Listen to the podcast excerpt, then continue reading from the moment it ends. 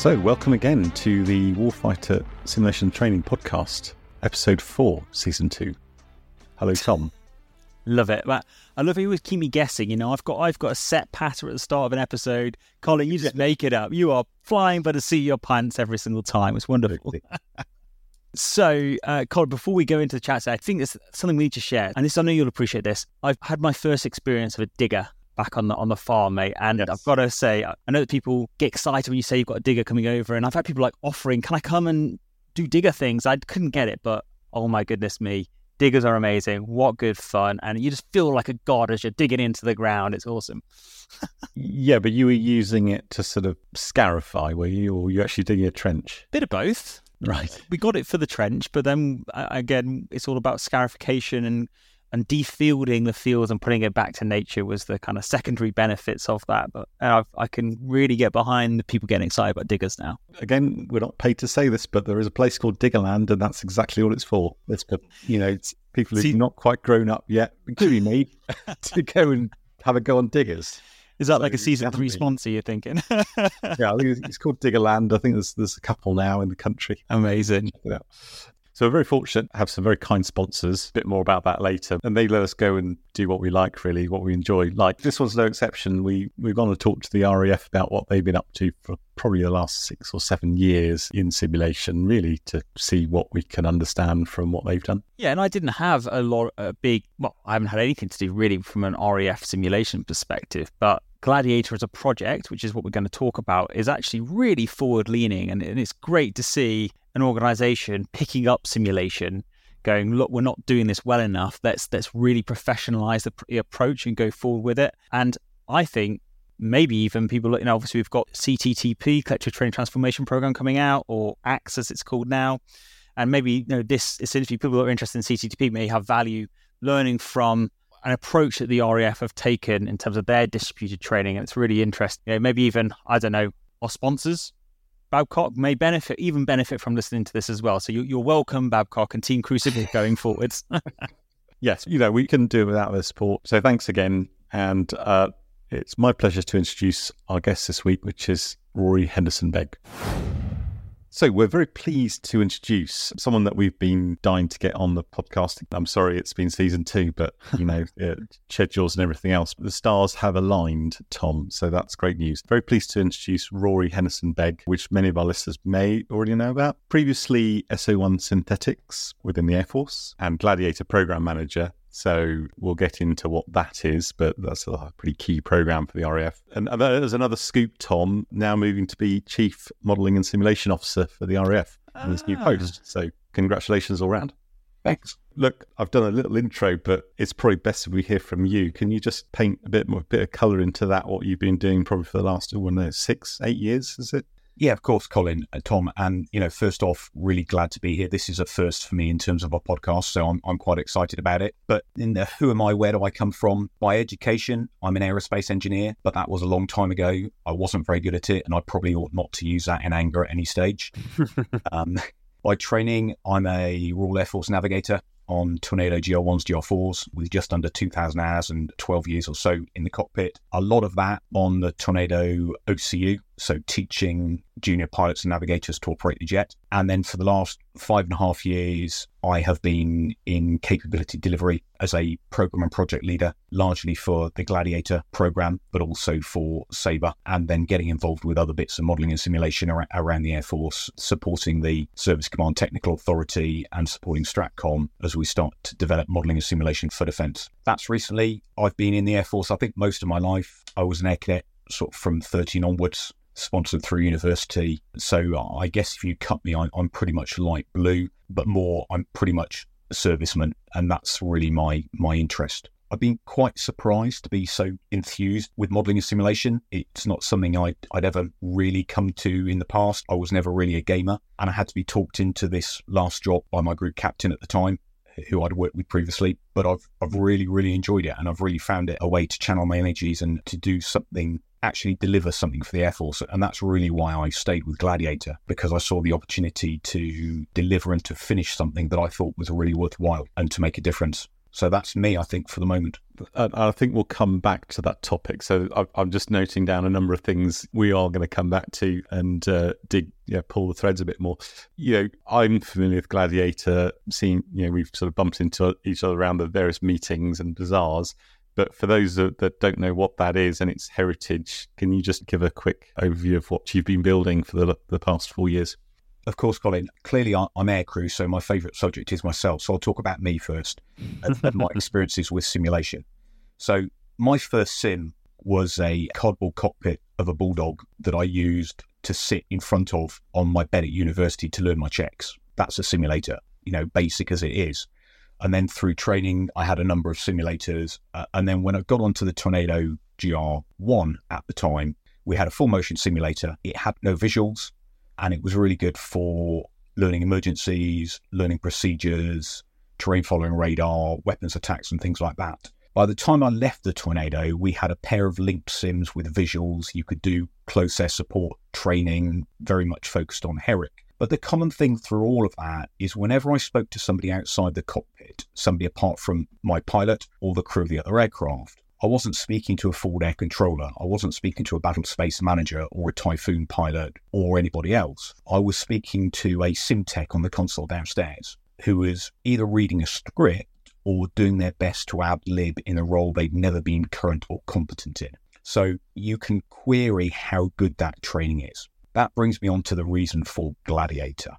Gladiator's distributed synthetic training. We link individual platform capability simulators to a centrally hosted synthetic environment so they can train together, do operational training together. It's supported by a white force of about 40 people at the moment. Half of those are service personnel, half of those are contracted, but they are all qualified and competent in various air, space, and, and land roles. So if I was still in a Tornado GR4 sim linked to Gladiator, if I'm talking to a Typhoon cockpit, I'm either talking to a Typhoon pilot or I'm talking to a qualified White Force role player.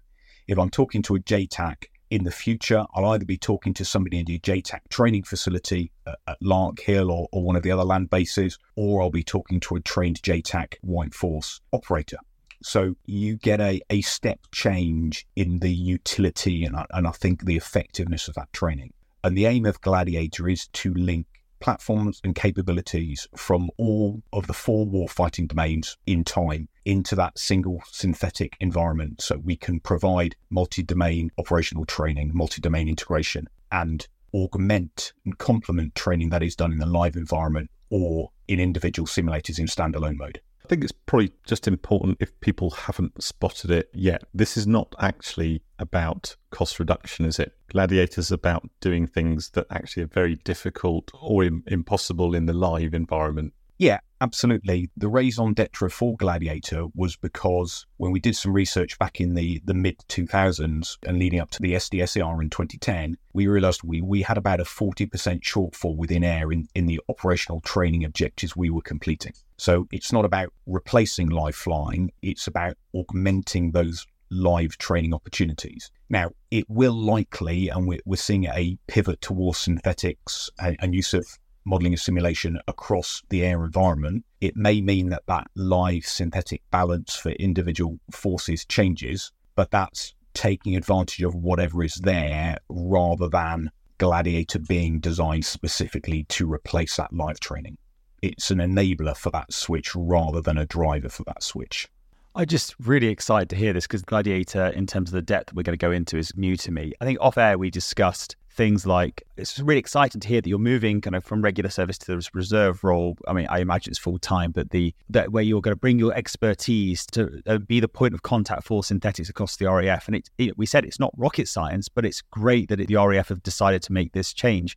And similar to what you've just described, connecting SMEs using a distributed network to train isn't rocket science conceptually, but I'm sure it is way more complicated than it has sounded. I mean, how many years in development was this? So when did it hit its initial operating capability? So we hit IOC in January this year through delivery of the, of the core systems and services in the infrastructure with a, with a white force and ready to start connecting capabilities. But the journey, as you say, Tom, has been quite a long one. You know, we started off again back in the 2000s with a concept called mission training through distributed simulation. And back at that stage, the Air Force was going to buy and build targeted fidelity simulators for all the Air Force force elements that they would do collective training in. So Gladiator is aimed at that higher level team and collective training and, and up parts of, of the operational training spectrum. That was prohibitively expensive. And so there was a bit of a rethink, but it wasn't just air doing this. The whole of defense was looking at the need to make better use of simulation. So Gladiator is, is really the working name for defense operational training capability brackets air air.c alpha. And DOTC Alpha is just one of four programs, DOTC Maritime, Land, and Joint, along with Alpha, that represented each individual services drive or attempt to move more into the simulated or synthetic training regime. And Gladiator just happens to be the most mature of those capabilities. You know, within the land environment, you've got CTTP, the collective training transformation program. You, have got the joint fast synthetic trainer within the Royal Navy. You've got Spartan, which is, is the name for DOTC Maritime. And then you've got DOTC Joint and programs like the Defense Synthetic Enablers program within Stratcom that, that are doing very much the same thing. So it's been close to 20 years in delivery. We let the contract back in 2019, and that was initially for a two year delivery period and then a five years in service period.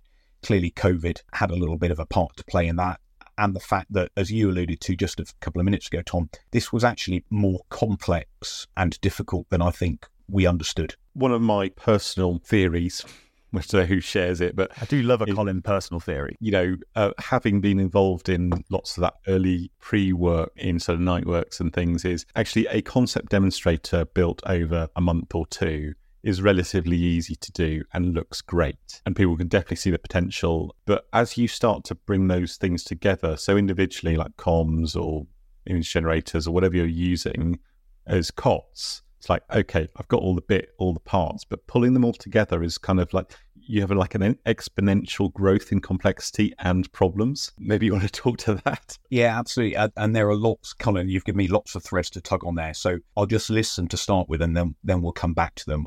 I guess the first is that agile approach that you discussed with the concept demonstrator versus the waterfall approach that the MOD is very used to delivering capabilities in. Then there's the use of COTS components and software, which was not a first for the MOD, but certainly a policy shift in terms of defence policy. And then you've got the MOD's ability to be an intelligent customer and to actually partner with the delivery company to deliver the capability. And all of those were factors, and all of those have been huge learning experiences for us. So we can take those in any order you wish to draw on. Probably more, many more than we can cover in this in this podcast. But your last point about intelligent customer, well, hell, let's let's just talk about that. But actually, what we mean is intelligent people that are part of your team, not yeah. just industry people that are very clever. It's all of that. So what the MOD is not always very good at is understanding what we need and being able to articulate that in a way that our industry partners can understand. And we've certainly found that a lot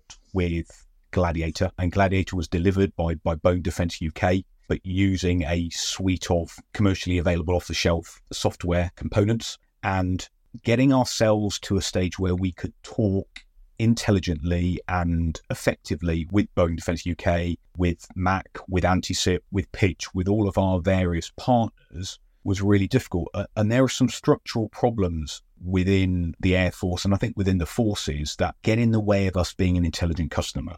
One is that the people who should be driving this sort of thing, the people who understand it, are not people like me. They're not 25 year plus wing commanders who've done lots of other jobs. They're your four or five years in SACs, corporals who are gamers, who are coders, who understand how modeling and simulation work. And within the military, we don't have a career structure that rewards that type of specialization. It's brilliant that we've got a chief of the air staff who's an engineer now. I think that's a, a, a real sea change and starts to show that understanding that you don't just have to be a pilot or, or a navigator to be in, in command, but there aren't the career options for people who specialize in modeling in simulation. And then if I look at the other side of the, sort of the MOD team within the civil service, we simply don't pay people enough to keep them when they become good. So, you know, a, a software company, yeah. a big OEM like BAE Systems or Boeing can afford to pay decent people a lot more than we can. So,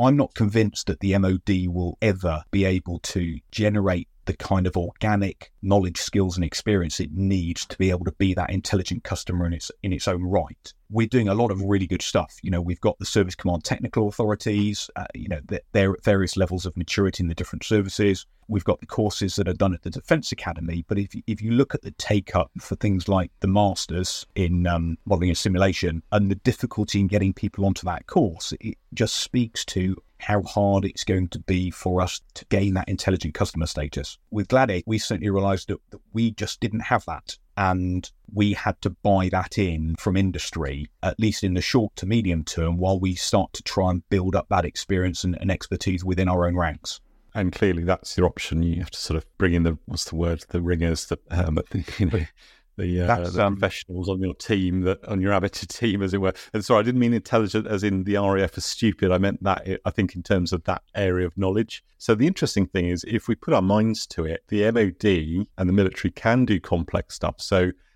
in my branch, they have a nuclear engineering course. That is pretty advanced. I know you don't have nuclear aircraft yet, Ruari, but so the military can do it if they want to. And as you rightly say, we need to realize this is important. The military should get a grip of this from a, a knowledge and, and skills perspective. Absolutely. And I think you're exactly right. I think that modeling and simulation and its importance is maybe advancing so quickly that we're finding it hard to keep up. And I know the military is trying to make those changes, and hopefully we'll, we'll get to a stage where we do have that cadre of people who can do that sort of thing, but we're just not there at the moment. My reflections on those points there is that defence will try and catch up. It would be nice to think that defence maybe will look to leapfrog because technology is going to continue to improve exponentially. So I think someone needs to think not just trying to catch up, actually, how do we get ahead of the game to make sure that we're set up for the future? And that's only going to be beneficial. What struck me about this conversation so far is consistency, that the value of, of you seeing a contract through to the end. And, I'm, I'm no expert, but my experience of procurement is that often someone starts the delivery and then there's someone in the middle that kind of tries to unpick what's going on and then someone at the end who says well it wasn't really my fault but i've saved the day and that that is a really bad way to make sure there's pride and uh, and responsibility it, ultimately if you had the confidence to say i'm going to stick at this till we deliver it that is a lot of pressure on your shoulders to make sure that it, it works. Kudos for you for sticking at it till the end. What I also liked like that career options, I wanted to ask or make one point and then ask a question. So you mentioned that defense may never be able to offer the salaries that industry will do. And that you're probably right on that. I think it needs to make sure there's balance in that. And so, you know, do, do I think that technical roles should make sure, especially within modeling simulation, that's maybe been ne- neglected, yeah, I think there's an argument to make sure there's an X factor there. But defense has to make sure it del- delivers something different. And we know that it, there's a purpose behind the delivery and it's being part of a team, which, which again, it's harder for bigger organizations to deliver. But my question to you and this may be unfair and put you on the spot slightly, but you mentioned career options for the RAF. Now, I know a lot of senior NCOs uh, and NCOs generally and SACs that are hugely passionate, and I've worked with them, and it's an absolute pleasure to be with them. The amount of creativity and passion they have for what they're doing and the value that they want to bring to RAF is kind of clear. So, is that something maybe that you that you see as an option going forward in your new role and, and kind of ch- starting to champion M&S? Tom, absolutely. I mean, as you're aware, we've already got the Astra program within the Air Force, and that's coming up with a, a lot of really, really impressive grassroots capabilities, purely coming out of people in a role with modeling and simulation ability going, I could make my job better by doing this, or I can use my, my modeling and sim capabilities to, to make my job better. And there are a number of really, really impressive capabilities that we're already pulling through into operational service. Now, I think my job in the new role will be to facilitate that and to help some of those capabilities get across the valley of death from being that, that concept demonstrator that we talked about earlier on to an operational capability. And that's exactly what we're trying to do with our F 35 targeted fidelity mission trainers at the moment. So that will give me some experience in that. But we've really got to nurture that talent because the reward I've got from being able to go up and see Gladiator working and know that I've had a part in delivering that it brings a huge amount of satisfaction outside of the financial reward and, and, things like that. And I think that if we can enable our younger and our junior service personnel to deliver that lasting legacy, you know, deliver something that is going to be used for years in the future, I, I think that will go a long way towards enthusing them and keeping them pushing forwards.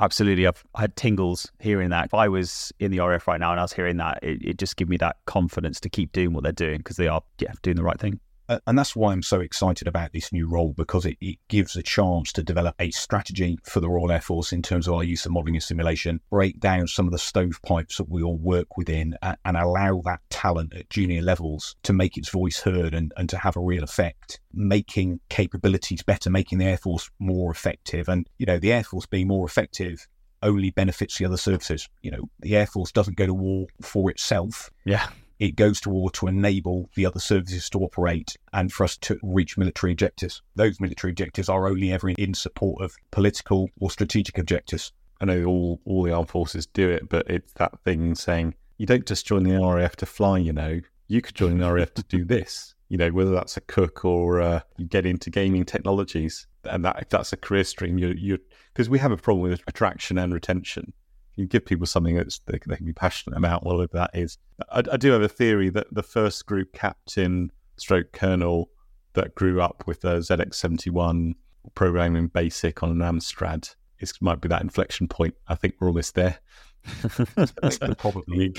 So, just going back to lessons learned from Gladiator, talked about COTS technologies, and, and in some ways, you could say you know, I know it's a bit tempting to say, well, well, if we just use COTS technologies, that just solves all our problems. But what what have you learned in terms of other programs going forward? I've, I've heard the term that Gladiator is the RAF's simulation platform. Is that a fair comment? And how do you see that lessons learned transferring, say, to land? You know, do you think they can draw from experience, copy best practice?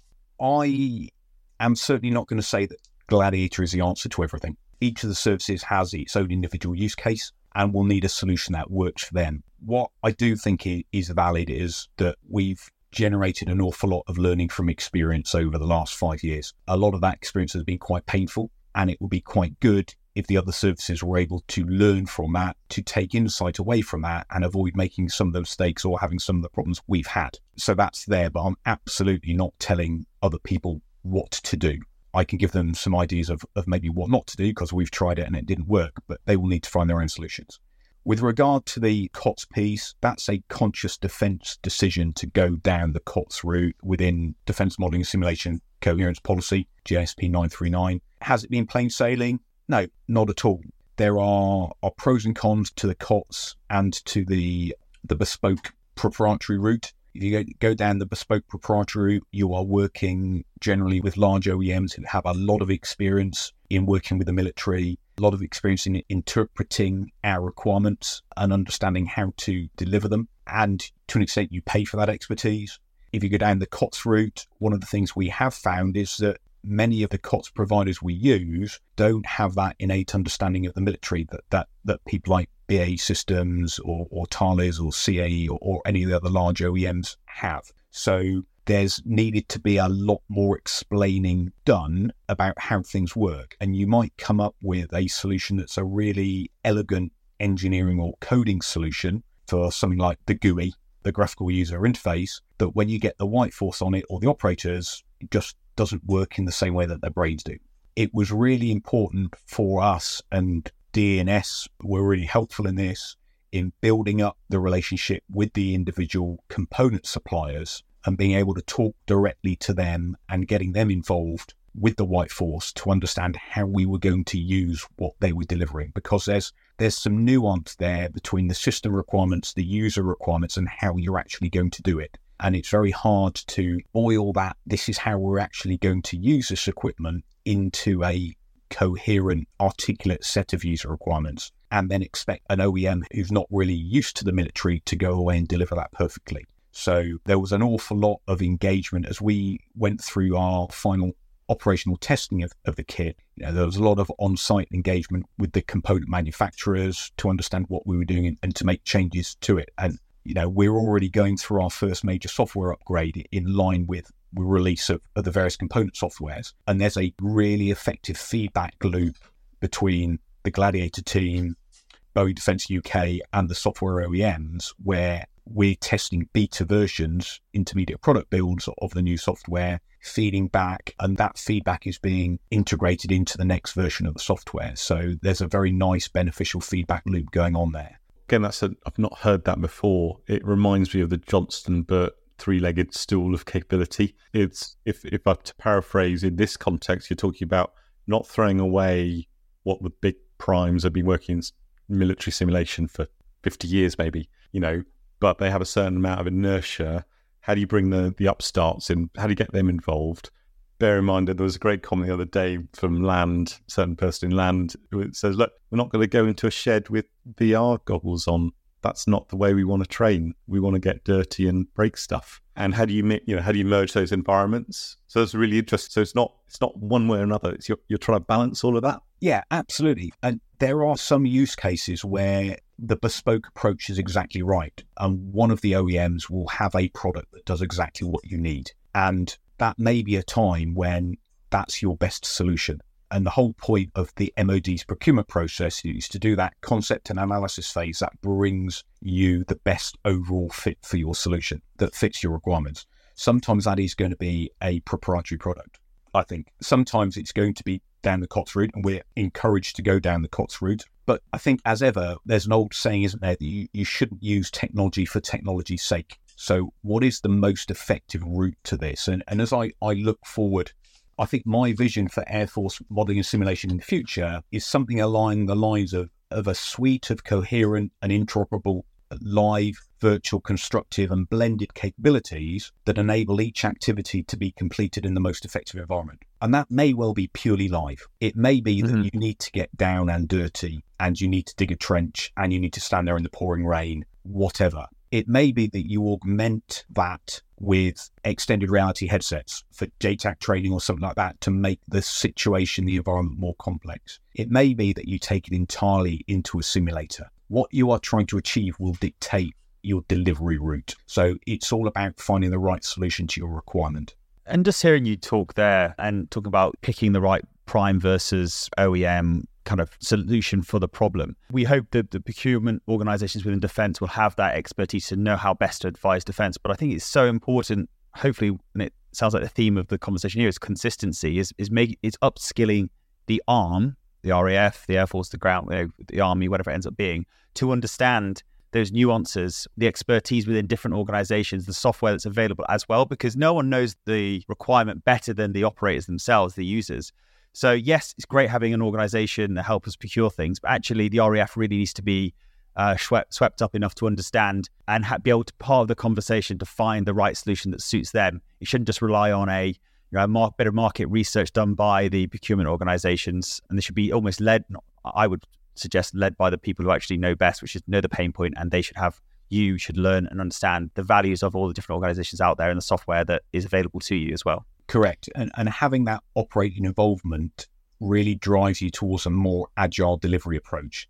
And that's something that, that maybe the MOD's not as comfortable with as it might be. DE&S are really good at delivering tanks, aircraft, warships that are generally done in a waterfall approach. You get a capability, you don't do much to it for five or 10 years, you deliver a midlife upgrade, you don't do much to it for five or 10 years, and you retire it. With Gladiator, we took largely the same approach, but tried to make it more agile. So we went through a preliminary design review for the software we went through a, a final design review for the software. And then the first time we really saw it and we used it in anger was when we started to do the testing. If I contrast that with one of the concept demonstrators that we've done recently, within two weeks of signing the contract, we had a desktop version of the capability working. And we were then able to agilely spiral that, bring in additional hardware, bring in additional software to, to make it work. Now, I think certainly for modeling and simulation and IT based capabilities, that agile approach is really necessary. And there's one specific reason for that is that requirements change and also the available technology technological solutions change. as you go through. I said that Gladiator's taken about five years to get from contract to initial operating capability. Some of our requirements have moved on in that time frame. There are some things we don't need to do anymore. There are some things that we found a better way to do, and there are some new things that we need to do. And the ways that we, the capabilities that we can use to deliver those requirements have also changed. So you need an agile delivery framework and you need that ability to talk to your delivery agent and your supplier to go, okay, we know this is what we asked you to do. Actually, this is what we need to do. This will make your life easier. We don't need you to do this anymore, but can you do this instead? And that I think is a bit of a mindset change. And it's difficult commercially because it, brings in a lot more uncertainty, I think, both for the MOD and for the supplier. You're starting to answer my next question, which is what does the future of their training look like? But it sounds like that's something that's much more, to use your term, agile, much more responsive, something that's not a fixed training device that's going to train the same thing for 20 years. Yeah, so I come back to that nascent vision of mine, that, that suite of coherent, interoperable capabilities that mean you can do each bit of training in the most effective environment. Now, some of that's going to be live, and, and there's some stuff you're always going to need to do in the live environment. I think what you do in the live environment will change over the next five to 10 years, but you know, maybe we'll come on to that later on. Then you've got your individual force element simulators. So let's take TFST, the Typhoon Future Synthetic Trainer that BAE Systems are just delivering. That is a, a really swept up full mission simulator that can train pilots to operate the aircraft safely. So it does all of that air safety work, that training the pilots to fly, but also training the top to operate. And TFST will operate in standalone mode, and that can operate, you know, at above secret, and then will also operate linked into Gladiator across a secure bearer network. And as part of that defense approach to synthetic procurement, TFST shares an awful lot of components and software with Gladiator. You know, they are inextricably linked. It has components where it has diverged for the time being because they have a specific requirement that Gladiator cannot match. For instance, in the image generator, if you're going to do close in air maneuvering, then you need a slightly better image generator than Gladiator needs for a, white force out the window view. So you'll have those full mission simulators that can operate in standalone mode and potentially link to Gladiator.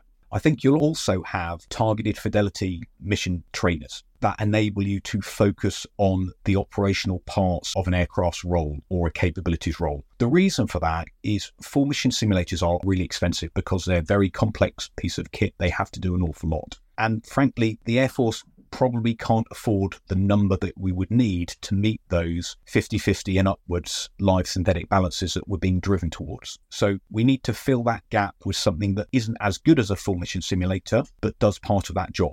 And that's what we're looking at, certainly with Lightning at the moment, where we have a number of very capable but expensive full mission simulators, but probably not as many as we need. And we are delivering a set of targeted fidelity mission trainers that will take some of the load off those full mission simulators, enable the Lightning Force to train at the mass they need to train at, and to do that package integration training that Gladiator can provide there's still a gap there, and that's for that fourth, fifth gen high level training. And for that, you need a, a standalone system that can operate at program level, you know, high classifications, possibly again with targeted fidelity mission trainers in it. And that's where you can get your Typhoon pilots, your, your Lightning pilots, your Wedgetail operators, Tempest in due course, together to do that high end tactical training work, develop tactics, develop capabilities, moving almost into the T&E space, but certainly that tactics development space, so that they know how they're going to operate on day one, night one of an operation. And that's the sort of stuff that you can't do in the live environment for security reasons, due to a lack of the airspace that you need to be able to operate to your full potential, and due to safety reasons as well. If you're going to try out new tactics and, and new maneuvers and new capabilities, sometimes they're not going to work. So you want to develop those in a safe environment where you're not going to potentially throw 50, 60 million pounds worth of aircraft away when something goes wrong. And then the final bit, I think, is that LVC, that blended mix where you link the virtual and constructive and live environments together and understanding, you know, when we would do that, why we would do that, and what benefit that brings. So I think there's the huge piece for air training to move forward to. And that's before we've even looked at headquarters training. So, how do you train your air component headquarters? How do you do your wargaming? How do you do those other bits and pieces? We'll come back to that just at the end. There's so much to cover. But just briefly, we were going on, and you, mentioned it, that actually what I love about where simulation is going is we haven't got to the end. We've sort of got so far and go, Mm-hmm. oh, wow, now we're opening up a whole area that we hadn't realized was possible. And I'm sort of using this term as experimental. So, you know, when I, you and I were in the box, there's the right way. There's the procedure. You follow the procedure, the checks, the emergencies. There was really only one, maybe two ways to get it right. Now, actually, this environment is about, well, have we thought of this? It's about problem solving. It's really fascinating where that can go. Absolutely. And one of the things we're doing with Gladiator at the moment, because we're at a stage where we are trying to integrate the platforms and capabilities, and that's quite a slow process. And sometimes we're waiting for other people to do bits before we can move on to the next piece. So we're taking that time to investigate whatever Gladiator can do. So we put together this system based against a set of user requirements and system requirements. Now we're looking at what else we can use that system for. What else can it do? So we've already demonstrated a link to the live environment and the ability to move data link pictures and data to and from the live environment. We're looking at how we can use the Gladiator synthetic environment for T&E, for R&D, and DSTL are actually putting together a, a Gladiator instantiation at the moment in their digital sandbox. We've got one down at the Rapid Capabilities Office in Project Eldon. So, as you say, looking to that, what can we do with this? What more can we do? And, and how do we try new things? Gladiator's not going to be able to do all of that because that's all about the fidelity of the synthetic environment, the EW environment, the fidelity of, your platform modeling, your environmentals, and things like that. So, Gladiator's absolutely not the answer or the full answer where it is now but it does provide that start point for development. And we're already seeing it developing pretty quickly as we try to bring in capabilities that we know Typhoon will need and its capability upgrades that we know Wedgetail will need as we come through. And the benefit of taking an enterprise level approach within Gladiator is that Gladiator does that development work and the other platforms benefit from it instead of us paying for it three times and, and everybody trying to do it themselves. Yeah, and, and it's fascinating that we see some of this yeah, none of these are particularly new ideas, but now it's sort of within mm. grasp. And that's what's fantastic. Whereas 10 years ago, it was like, well, we have to build it. Now, what are the challenges of putting sim into live? Now, we got good examples, I guess, with things like the Scopic project in land, where they put synthetics into the live environment. Is it a similar problem, or have you got a whole different problem set that's vastly more challenging for that? I think the first question with, with that whole blended thing is understanding the why. What are you trying to achieve? There are some areas where we've done blended for a long time. Spadeadam is blended training. You know, we're using synthetic threats into aircraft radars, etc. The IRAT. Sorry, just just to I'll do a Tom just to clarify. That's like a seek ahead that's trying to stimulate our defensive aids or something like that. Is So- that what you're talking about? Or Spadeadam uses real emulated or, or simulated surface to air missile threats and radars to provide training for aircraft flying over overhead. You've also got the medium speed air support contract and the interim red air contracts that another part of AirCap is delivering that provide that LVC blend. But I'm not sure that we understand how ubiquitous LVC is going to be. If we take the fact that you have significant security constraints with operating in, in the live environment, you have significant airspace constraints, certainly within the UK and Europe, in being able to treat the airspace in peacetime as you would in wartime. And then you've got the air safety constraints. So to take that augmented reality use case that you were talking about, Colin, in Scopic, if you start putting an SU 35 into the head up display, into the visor of- of a Typhoon pilot or a Lightning pilot, and they start getting into to maneuvering with it, at what stage does that become a distraction from flying the aircraft safely and from operating it? I don't know. And, and it's certainly not an area of, of expertise for me.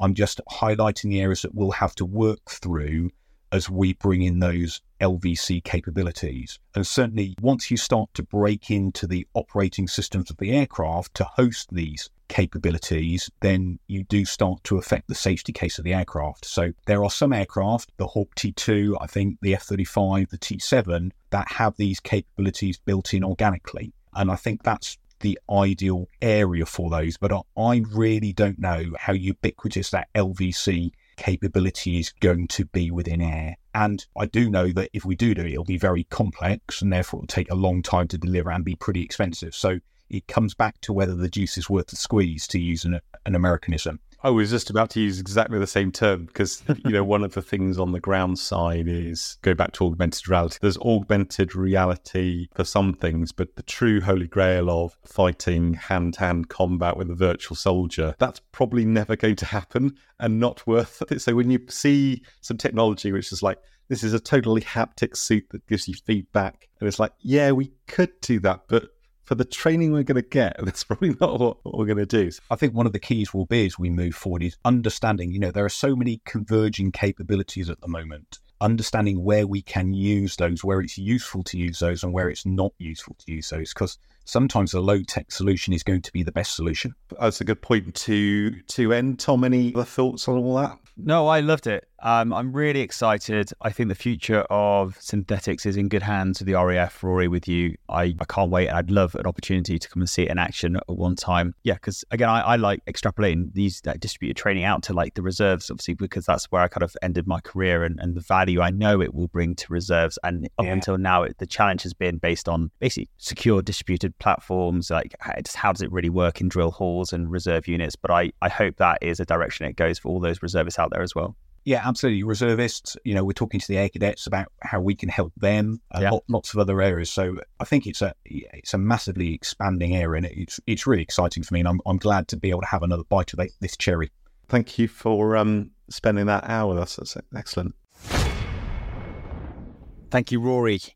Now, am I right in thinking that the RAF are the first British military arm to create a full time simulation senior leadership role? Well, I don't know, but I think what we can say is having a chief modelling and simulation officer means they're taking it seriously, which is good news. Definitely. I think there's been various roles that have tried to pull all this together, but I think there's a recognition they need to sort of get some continuity. That's what I've seen in Gladiator, dare I say, is there are people that provide that continuity through the program, which helps them as well as people that understand what they're doing. Do you think it was a tactical decision to pull that role into a reserve slot that allows that extended continuity because there isn't that constant drive for for your career? You need to change your role every two to whatever years insert time period here. think they did that on purpose, or is it just know, the way the opportunities have fallen? Yeah, again, you're asking me questions outside of my my expertise, but no, it, it does sound good if you are FTRS post sorry, for our outside of the UK military, that's a full time reserve post. That means you're not going to be getting moved around. That post is there, and you've got best of both worlds someone that understands the subject matter as well as someone that has the sort of deep military knowledge. Yeah, I don't think we went into it in enough detail at the time. Again, probably because of the time constraint, but I'm if we could get up there and see it in action, the things that I want to see, just from a person who has, of course, been to military camps, installed and delivered military training using simulation and synthetics, it is hard work. It's a nightmare. Things fall over, laptops break, laptops crash, connections fall over. So the idea of tens of people inside this complex distributed simulation training environment to do some complex maneuvers and to get training value out the other end, like I just want to see it in action to see how smooth they've managed to get it, some of the challenges they might face, and then understand kind of how they want to go forward in order to streamline it even more. Yeah, I mean, uh, it's something which I've observed. These things are relatively easy to do at a sort of demonstration level. Remember, Gladiator is son of Dassault and the other programs that went before it. So the concept's nothing new, but the implementation becomes bigger and more complicated and, mm-hmm. and sort of exponentially gets harder, I think. And so from the outside, you say, well, that should be straightforward. But actually, there's loads of moving parts. You've effectively got a a, a, a play, right? There's loads of actors involved, and then you've got IT. Put all those together. There's many more things that can go wrong. And if any one of those things don't work, I remember we didn't run a very large exercise, but if the comms failed, yeah, that's it. No, Done. you can't do anything. So it doesn't matter how small the failure is. Yeah, it, it can stop your training. So, and I do hope that the other arms and services have their listening ears on, as I'll say to my four-year-old, and and Ruari, and I, you know, I liked how kind of humble Ruari is in terms of his approach, saying, "Look, you know, our solution isn't isn't going to be the right solution for other arms and services. However, we have learned a lot, so please do listen." Although I did hear a quote, was it about I don't know which service it was, but it, it's they will they will do the opposite of whatever the other services do just to yeah. j- just because. And yeah. yes. Yes. Maybe we're beyond that these days. You'd like to think.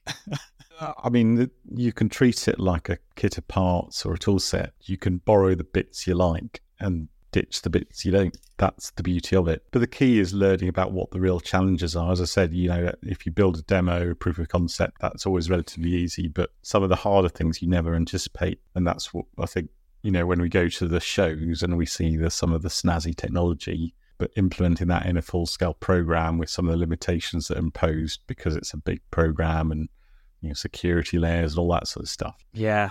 Right. Well, hopefully our listeners really enjoyed that. I definitely enjoyed it. And actually, weirdly, I enjoyed editing it as well. So, for a change.